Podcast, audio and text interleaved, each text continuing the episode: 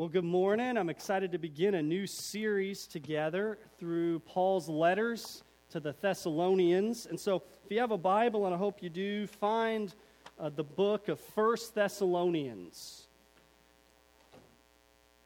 First Thessalonians, and we're going to look at the first chapter together this morning.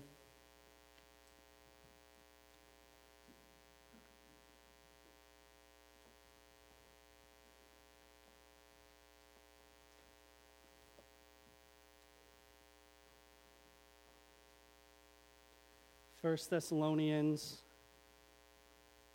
Read chapter 1, verse 1 to 10. This is the Word of God. Paul, Silvanus, and Timothy, to the church of the Thessalonians in God the Father and the Lord Jesus Christ. Grace to you and peace. We give thanks to God always for all of you, constantly mentioning you in our prayers remembering before our God and Father your work of faith and labor of love and steadfastness of hope in our Lord Jesus Christ. For you know, brothers, loved by God, that He has chosen you because our gospel came to you not only in word, but also in power and in the Holy Spirit and with full conviction. You know what kind of men we proved to be among you for your sake. And you became imitators of us and of the Lord, for you received the word in much affliction with the joy of the Holy Spirit, so that you became an example to all the believers in Macedonia and Achaia. For not only has the word of the Lord sounded forth from you in Macedonia and Achaia, but your faith in God has gone forth everywhere, so that we, not, so that we need not to say anything. For they themselves report concerning us the kind of reception we had among you, and how you turned to God from idols to serve the living and true God, and to wait for his Son from heaven, whom he raised from the dead, Jesus, who delivers from the wrath to come. This is the word of God. One of my mentors in ministry was a huge prankster. He was known particularly for his prank phone calls. So he, he loved to call me pretending to be some guy with a New Yorker accent looking for Shawnee's Shrimp Restaurant. And would just pretend to call and look for this restaurant and go, No, I found you on Google, and would just try to keep the gag going. But what he never seemed to realize is that one, prank calls are far less effective when you do the same gag over and over and over again for years. And in the days of caller ID, when he's in my phone and I know who's calling, it, it really takes a lot of the gag away. But he would continue to do it month after month, year after year, just call at random times looking for this supposed world class seafood place just to see what I would do. And, and even aside from the caller ID, the familiar pranks and our close bond were a dead giveaway of who was calling me. And while Paul's letter to the Thessalonians isn't a prank call, it does share that sort of warm familiarity that I shared with my mentor, this, this sort of bond that you know who's writing and who's talking to you, even if you didn't have his name on the front of it. There is little doubt that Paul wrote this. It has his form, his tone, his theology, and it even recounts a sort of uniquely warm relationship he shared with this church. Even some of the most critical scholars say, wow, this really sounds like Paul. And I'm like, well, it's because Paul wrote it, right? It's very clear that this is from the hands of the Apostle Paul. And the Thessalonian letters are actually some of his earliest, written in the late 40s or early 50s AD, so not too long uh, into uh, the early church. And we learn that he writes these letters along with his companions Silvanus and Timothy to the church that is in the city of Thessalonica. And now, you wouldn't know it if you went to Thessalonica today, but at one time in Paul's day, Thessalonica was an influential city with a population of about 200,000, which, again, to us doesn't sound huge, but in the ancient days, that's a massive city. It had a port that ran through it, a busy highway. So there was all kinds of trade and economics. There was all kinds of travelers and, and immigrants in and out of it. One commentator compared ancient Thessalonica to the New York City of its day. And it really was. I mean, it's an influential city. Every bit of trade probably came in and out of its port at some point. And so these are believers living in the cultural center of the Roman Empire at the time. And he writes to a church full of people, people just like us with all kinds of needs and questions. These aren't perfect people, nor is this a perfect church, but Paul opens on a positive note, doesn't he? He opens with a heart prayer with a heartfelt prayer of thanksgiving that's meant to serve as a model for us. Think of this almost as if the apostle Paul wrote his prayer request list down for this church. That's what we get here in this first chapter. And this is sort of a model for us. We see in this passage seven prayer priorities from the Apostle Paul. Seven things that we should make a priority to pray because the Apostle Paul made them a priority to pray. First, Paul prays for grace that strengthens. We should pray for grace that strengthens. Notice verse 1.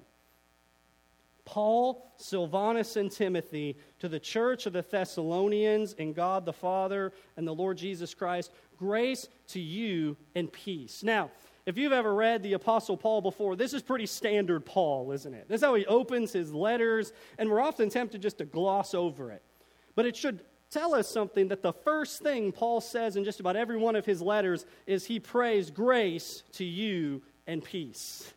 This is far more than simply a greeting. If you remember last week when we were in 2 Timothy chapter 2, we saw that grace is both pardon from sin and power to live for God. Grace is both what sets us in right relationship with God, but it's also what presses us onward in our relationship with God. So Paul is asking that the grace of God would continue what it started in them. And he asks that peace or shalom be with them. And this sort of shalom isn't simply a quiet walk out in nature, this is a sort of wholeness, fullness. I ask that this fullness of life be yours. And he says, I write to you, church, God's people, in God the Father and the Lord Jesus Christ. Paul had seen the grace of God bring them to faith. He had seen the abundant life and shalom they were experiencing in Jesus, and now he prays that grace will keep them and strengthen them for the life of faith. Because the Thessalonians coming to faith didn't come without pushback or persecution. I want you to hold your place in 1 Thessalonians and find Acts chapter 17 that's to the left. So turn back to the left to Acts chapter 17 because there we actually see the birth of the Thessalonian church. You get to see it come to be there in the book of Acts in Acts chapter 17. And look at this with me. Here we see Acts chapter 17, verse 1. Look at this. Now, when they had passed through Amphipolis and Apollonia, man, I never get some of these cities right, right? They came to Thessalonica, where there was a synagogue of the Jews. And Paul went in, as was his custom, and on three Sabbath days he reasoned with them from the Scriptures, explaining and proving that it was necessary for the Christ to suffer and to rise from the dead, saying, This Jesus, whom I proclaim to you, is the Christ. So Paul does what he normally does, comes into the synagogue, opens up the Scripture, and they have a huge Bible study through the Old Testament with these Jews about how Jesus is the fulfillment of those prophecies. And then look what happens next. Look at this. Verse 4 And some of them were persuaded and joined Paul and Silas, as did a great many of the devout Greeks and not a few of the leading women. But the Jews were jealous, and taking some wicked men of the rabble, they formed a mob set the city in an uproar and attacked the house of Jason, seeking to bring them out to the crowd. That's how this all started with a mob in the middle of this city. This church was birthed. There was this huge resistance from the culture to them from day one. And Paul, knowing this, says they need grace and peace. He opened, reminding them that the grace that saved them is also the grace that they must stand firm in. Paul prays first for grace. For ourselves, think a little bit, what do we pray for first when we think about our faith family? When we think about others in this body, what's the first thing we often pray for? And Paul confesses here that ahead of everything else, what we all need is a whole lot of grace a whole lot of God's pardon and God's power to move us forward. And this is just the first verse. Paul doesn't stop here. He prays second for faith that labors. We should pray for grace that strengthens, and we should pray for faith that labors. Look at verse 2, back in 1 Thessalonians 1, verse 2.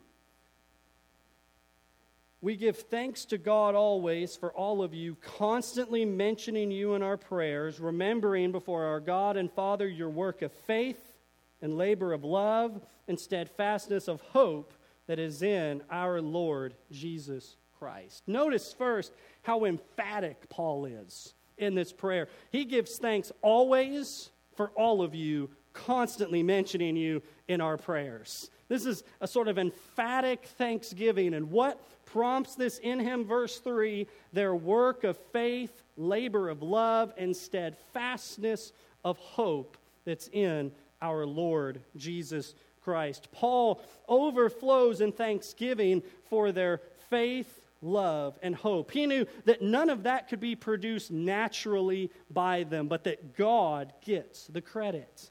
He recognized that God was at work in them. And what a way to describe God's work in them. Some people would spend a lot of time trying to separate out the, the faith and the love and the hope, but really all of these are so intertwined that they really just describe the, their Christian life, what true faith looks like. He says, I thank you, God, for their work of faith, not simply their mental belief or their theoretical trust, but that they had what the Apostle James commended faith that works. He says, on the second side, their labor of love, a toil done out of love for Jesus. He says, think of their faith almost like a home cooked meal, where they've slaved away in the kitchen in order to prepare this meal for their family that they love. Or for some of our guys, think of the times that you go and you work hard on that house project for your wife because you love her and you love the family, and so you do this labor of love. They were laboring out of their love for Jesus and love for one another. And then he says their steadfastness of hope, that they had a rock solid, rooted hope that wasn't shaken by the presence of trouble. Paul looked at the Thessalonian church, and he saw more than their needs or their trials or even their sins and struggles. He saw what God was doing under the surface. And it led him to emphatic thankfulness. When we look at others, what do we see? When we pray for others, do we think first and primarily about their external trials or about their internal transformation? Do we notice even in others their faith and love and hope? And when we see them, how do we respond? Do we give thanks for that when we see it among one another? Paul was thankful for how the church was in the present, and he also looked back at how the church began. Third, Paul prays for power from the Word. He says they need grace that strengthens, a faith that labors, and they need power from the word. Look, look at verse 4. Look at this. For we know, brothers, loved by God, that He has chosen you because our, our gospel came to you not only in word, but also in power and in the Holy Spirit and with full conviction. There's so much here. This is incredibly rich because Paul overflows with thankfulness for the power of the gospel in the life of the church. The gospel came in power in the Holy Spirit and in full conviction. The gospel wasn't simply preached, but the power of God was at work in it. friends, there's a warning here. There's a warning here. You can, you can hear God's word and yet not experience his power. He says, but hey, the word was preached, and these folks experienced both the word and power because so often people come to the Bible seeking simply to be informed rather than to be transformed. They come to read the Word when really the Word is meant to read us and give us a new heart, a new nature to walk in. And he says that not only was the Word preached, but the power of God was at work in it. And he says that this is how the Thessalonians could realize that God had chosen them because of his work among them, because the word and power was there. And this wasn't simply about an experience. So many people think about power, and when they talk about the Holy Spirit, it always seems like emotion or experience is what they want to highlight. Whereas what Paul is describing here is a sort of new nature, the transformation of these people is the sign that the Spirit was at work. They had a nature that had full conviction or full confidence in the truth of God's Word. Look over at chapter 2, verse 13. Look at this. And we also thank God constantly for this that when you received the word of God, which you heard from us, you accepted it not as the words of men, but as what it really is the word of God, which is at work in you believers. Or back in chapter 1, verse 5 and 6 really shows us a bit more of what this transformation ends up looking like. Look at verse 5, at the end of verse 5 there. You know what kind of men we proved to be among you for your sake. And you became imitators of us and of the Lord, for you received the word in much affliction with the joy of the Holy Spirit that the word and power creates a new nature that receives the word of God in much affliction with the joy of the Holy Spirit. And it's a new nature that causes people to imitate the Lord and to imitate his people. A life changing transformation that lasts, not simply an emotional high that lasts till the end of the day. Sometimes people think spirit and they're all excited. They got all this emotion, and friends, it gets them to lunch, and that's it. Whereas the true work of the Spirit brings about life changing transformation that goes well beyond that, that day or that moment or that gathering. This is meant to be an ongoing aspect of the Word of God among us as it's proclaimed and received. As Romans 12 2 talks about the renewal of our mind in order to live as a sacrifice, holy and pleasing to God. And that takes supernatural power. And when was the last time we prayed for the Word of God to be met with the power of God among us? And I think it's interesting to note Paul is three requests in and still hasn't gotten to the needs right in front of them. He still hasn't gotten to the personal needs that might be going on around this church that is in trouble. Paul sees that there are things much more important than the moment or the trial they're in. That grace faith and power are needs that transcend the present moment they might be in or even things that might be to come. But Paul does get to the concerns in front of them. He prays for grace that strengthens, faith that labors, power from the word, and fourth, he prays for endurance in affliction. Endurance in affliction. Look at verse 6 again. And you became imitators of us and of the Lord, for you received the word in much affliction with the joy of the Holy Spirit. To be a Christian cost these people something. We saw how they were treated in Acts 17, how they treated Paul, and the Thessalonians were experiencing the same sort of persecution, and it was coming from all sides. This affliction was a threat to their lives by people they were close to. They were marginalized and minimized. They had their lives threatened. This was a deep and difficult affliction. They recognized what many in the modern world have forgotten that there is no follower of the crucified Savior who is exempt from the afflictions of life. That to follow a crucified Savior means we must take up a cross of affliction. Life will be difficult. Following him will be tough.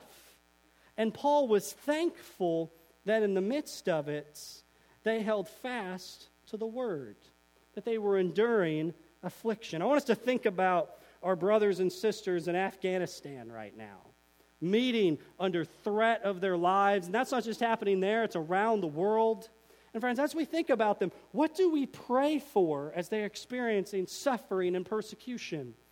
We pray for relief, yes. Comfort, yes. For the affliction to pass, absolutely. But more than that, Paul prays for these suffering Christians for them to endure in the middle of it. Because let me tell you this endurance is more important than comfort. Long term endurance is more important than comfort. Because let me tell you something it's better to endure with your faith than to be comforted out of it. Because you can receive comfort and leave Jesus behind. But he said they need to endure in it and keep Jesus till the end. Paul prayed for these people to have endurance in their affliction, but he also prays for more to be there in the midst of their suffering. In fact, Paul prays for them, fifth, to be examples in suffering. Paul prays for examples in suffering. This is so countercultural. Look what he says, verse 6 and 7 again. There's something that leaps off the page. And you became imitators of us and of the Lord, for you received the word in much affliction with the joy of the Holy Spirit. So you became an example to all the believers in Macedonia and Achaia as they endured this persecution, it wasn't just for them, it was an example for others. Let me give you some perspective here. Nothing you go through is ever just for you.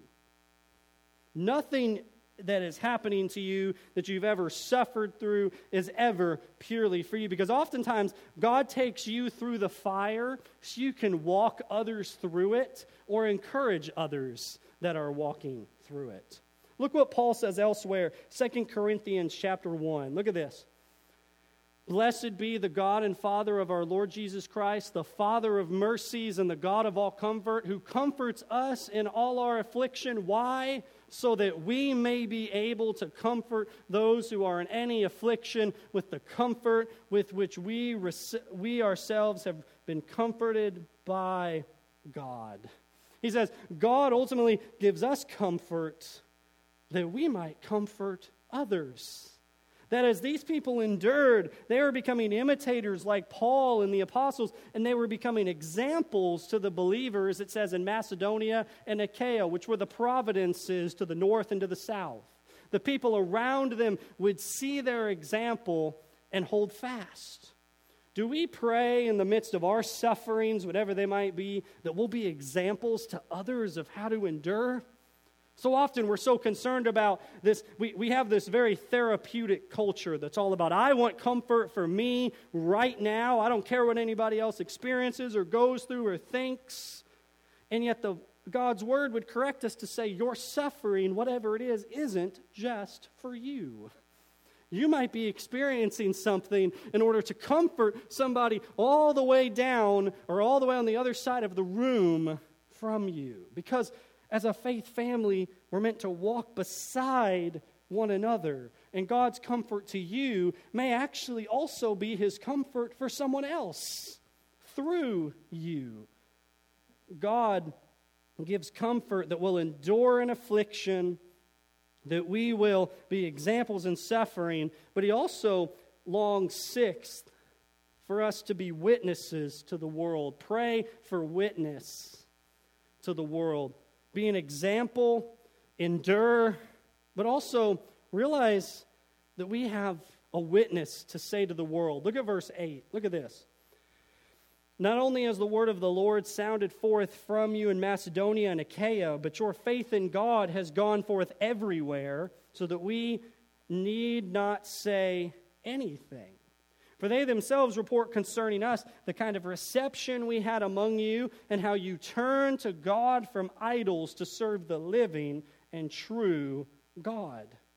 We learn that their faith wasn't simply going forth in their little region, but he says it's going everywhere. And it's going forth in such a way that they have no need to say anything else. And he says that they can recognize this because they gave such a kind reception to the apostles. Remember, just the presence of Paul preaching in this place caused an uproar, and these folks were having him over for lunch. and because their worship had changed. That what marked them as a true believer was who and what they embraced and accepted, but also what they worshiped. If they were to put a headline, it would go everywhere. These folks had embraced the apostles who had a death sentence on their life, and they no longer worshiped idols, but the living and true God. What a transformation! The idols in their house that might have been in all these rooms were crushed and broken. They no longer went to these various gatherings together. Do we pray that our testimony will be a witness to the watching world? Friends, let me tell you something. There are other people who are not believers who are watching how you endure in suffering.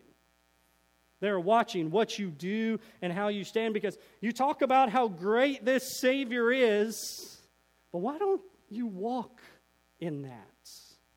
Is it clear that we have turned from the idols of the world to serve the God of the Word? What would the world say? Would the world say we look just like everybody else with the same priorities and the same things? Because that's really all worship is, really, in a grand sense, is what your priorities are.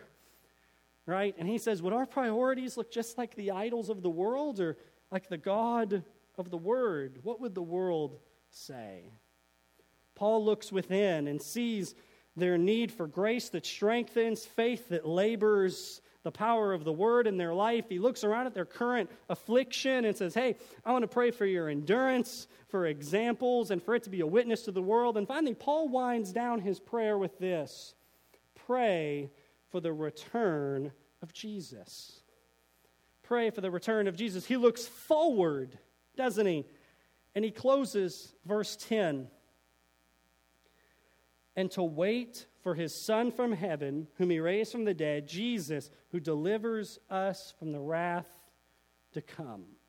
He closes this opening prayer by pointing toward the second coming of Jesus. In fact, as we work through 1st and 2nd Thessalonians together this fall, we'll see that the return of Jesus is actually one of the central themes of the two letters, appearing in one way or another just about every chapter of the two letters. And we'll learn there was all sorts of confusion that the Thessalonians had regarding Jesus' coming. But Paul doesn't get to those yet. Paul, Paul isn't concerned about that right away. He actually is, isn't ready to get in and pick some theological fight with them. He starts by praying for them and by pointing them toward what their proper response should be. He says, Wait. Not calculate the date, or go and listen on, on, on that's out there at various people who claim to know when the day or hour is. Let me tell you, they don't. Just going to ruin that little thing for you, right? And not to just sit around either. We often think of waiting as sitting around, but he's, he has this idea of waiting with expectation. You know, when, when you're running last minute and the parents are coming, and your parents are coming to get you Parents, you understand this. You say, wait by the door for me. You don't mean sit on the couch and just sit there on your phone. No, they mean be by the door because I got to get you to this now. That's what he's meaning. Wait with expectation. Wait, not, not sit on the couch in your jammies and go, well, I'll get ready when they get there. No, no, no, no. Be ready, clothes on, backpack, whatever you need, ready to go. We got to get to this now says, wait with that kind of expectation because help was going to come from heaven, not from the world around them. And it was going to be the one who was raised from the dead, and he would be the one who would deliver from the wrath to come. The ultimate hope for the suffering Thessalonians was not in political aspirations. A new king in this area wasn't going to change much. And their hope was not in trying to win the aspirations of the world. No, their hope was in Jesus Christ. And let me tell you this that isn't simply the case for the Thessalonians, it's also the case for you. No matter who you are, no matter what you're going through, Jesus remains your only hope.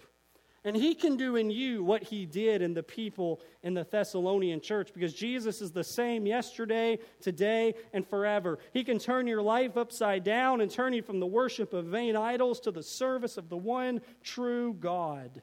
You can have your sins forgiven so that you no longer have to fear the wrath of God to come, but come to Him as a child before the Father. He can give purpose to, to what seems to be purposeless suffering because only a risen and resurrected Christ can truly make sense of the darkest tomb in your life. Jesus Christ has come God in the flesh to live the perfect life that you and I could never live. And He died on the cross, the death that you and I deserve to die for our sins. And He rose again from the dead on the third day to declare that the debt is paid and that hope awaits any and all who turn to Him in faith and repentance to be their Savior and their Lord. Our number one prayer priority is that people around us know Jesus. And the Bible says that whosoever would call upon the name of the Lord shall be saved. He doesn't say, get your life right first, then call upon him. He doesn't say, make sure you're in 50 Bible studies, baptized, coming to church 50 times during the week, and then call upon him. No, he says, right where you are in your mess, in your questions, in your uncertainty, call upon him and he will meet you right where you are and save you and begin a work in you that he promises to finish. And Paul has made clear for us that our need for Jesus should never be simply a, well, I've checked that box, I got my ticket to heaven. No, no, no, no, no. This should be a lifelong experience and a lifelong confession. In fact, that's what we actually confess in the Lord's Supper. Because the Lord's Supper isn't a meal for the sinless, but rather a meal for the broken and the beggar who have been counted perfect and accepted only through Jesus. It's not a meal for those trying to earn God's approval, but or for those trying to go without him. No, it's for those who've given up all hope of trying to earn God's grace and who have received it freely, based not on their own merit, but on Jesus' merit. It's for the thankful, those thankful for the broken blood and the, uh, for the broken body and the shed blood of our perfect Savior. And through it, we're told we proclaim his death until he comes. Let's stand together, and I, I want to ask that we would begin to put this text into practice. That in this time, as we respond in worship, that we actually would pray together for one another. And not just pray for the surface needs around us, those are important, but to pray for grace, for power, for faith, for endurance for examples for our witness, and to cry what the Apostle John cries at the end of the book of Revelation to come, Lord Jesus, come. And to commit to pray together in all sorts of ways. And to even, maybe today, take your first step of faith. To say to the person next to you, I want to know Jesus. And to call upon him right where you are, to pray with them and or if you or if they're not sure what to do to talk to, to one of us after and to pray and to seek the lord just out of the heart that he is doing in you calling upon jesus as our only hope. Let's pray together. Father god as we prepare to worship you i ask that you would do what only you can do that you would draw people to yourself that you would, in this moment, have us to commit to pray for more than just the surface needs we often share, but to pray for the work that's going on inside of each other.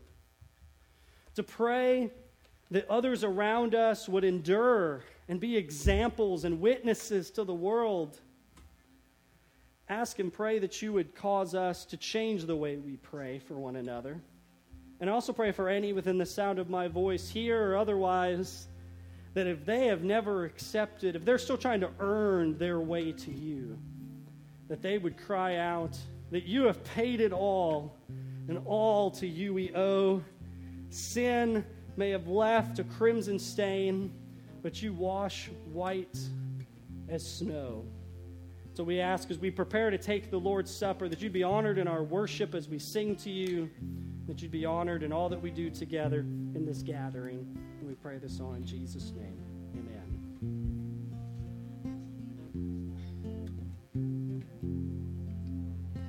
Jesus paid it all, all to him I owe. Sin had left a crimson stain, he washed it white as snow.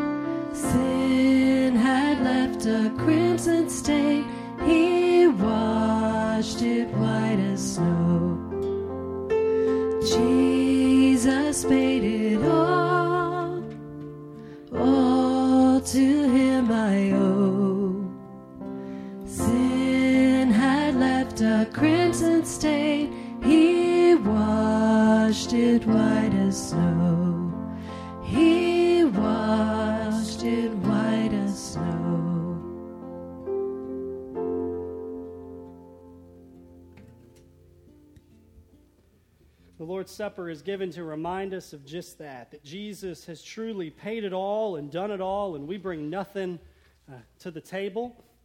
I encourage you to grab uh, the, the elements that you came to make sure to be careful how you open it.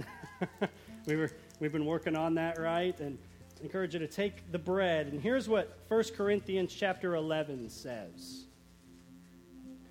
For I received from the Lord what I also delivered to you that the Lord Jesus, on the night when he was betrayed, took bread. And when he given thanks, he broke it and said, This is my body, which is for you. Do this in remembrance of me.